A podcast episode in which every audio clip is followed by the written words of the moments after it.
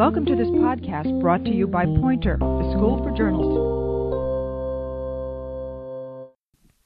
This is Roy Peter Clark, the author of Writing Tools, the book. This is tool number 21 Know when to back off and when to show off. When the topic is most serious, understate. When least serious, exaggerate. Most writers have at least two modes.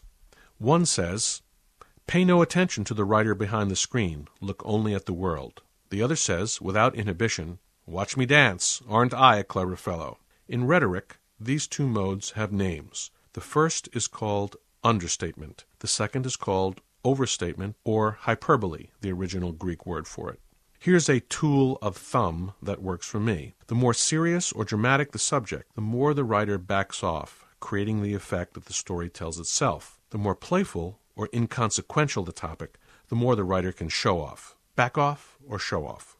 Consider John Hersey's opening to the book Hiroshima, considered by many one of the most important nonfiction books of the 20th century. And here's the lead. At exactly 15 minutes past 8 in the morning on August 6, 1945, Japanese time, at the moment when the atomic bomb flashed above Hiroshima, Miss Toshiko Sasaki, a clerk in the personnel department of the East Asia Tin Works, had just sat down at her place in the plant office and was turning her head to speak to the girl in the next desk. This book begins with the most ordinary of circumstances, a recitation of the time and the date, with two office workers about to converse. The flash of the atomic bomb hides inside that sentence.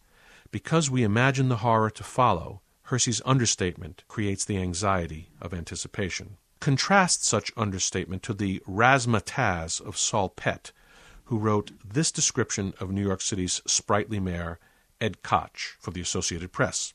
He is the freshest thing to blossom in New York since chopped liver, a mixed metaphor of a politician, the antithesis of the packaged leader, irrepressible, candid, impolitic, spontaneous, funny, feisty, independent, uncowed by voter blocks, unsexy, unhandsome, unfashionable, and altogether charismatic a man oddly at peace with himself in an unpeaceful place, a mayor who presides over the country's largest Babel with unseemly joy. Pett's prose is vaudevillian, over the top, a little song, a little dance, a squirt of seltzer down your pants, as was Mayor Koch. Although municipal politics can be serious business, the context here allows Pet space for a full theatrical review. There you have it, tool number 21.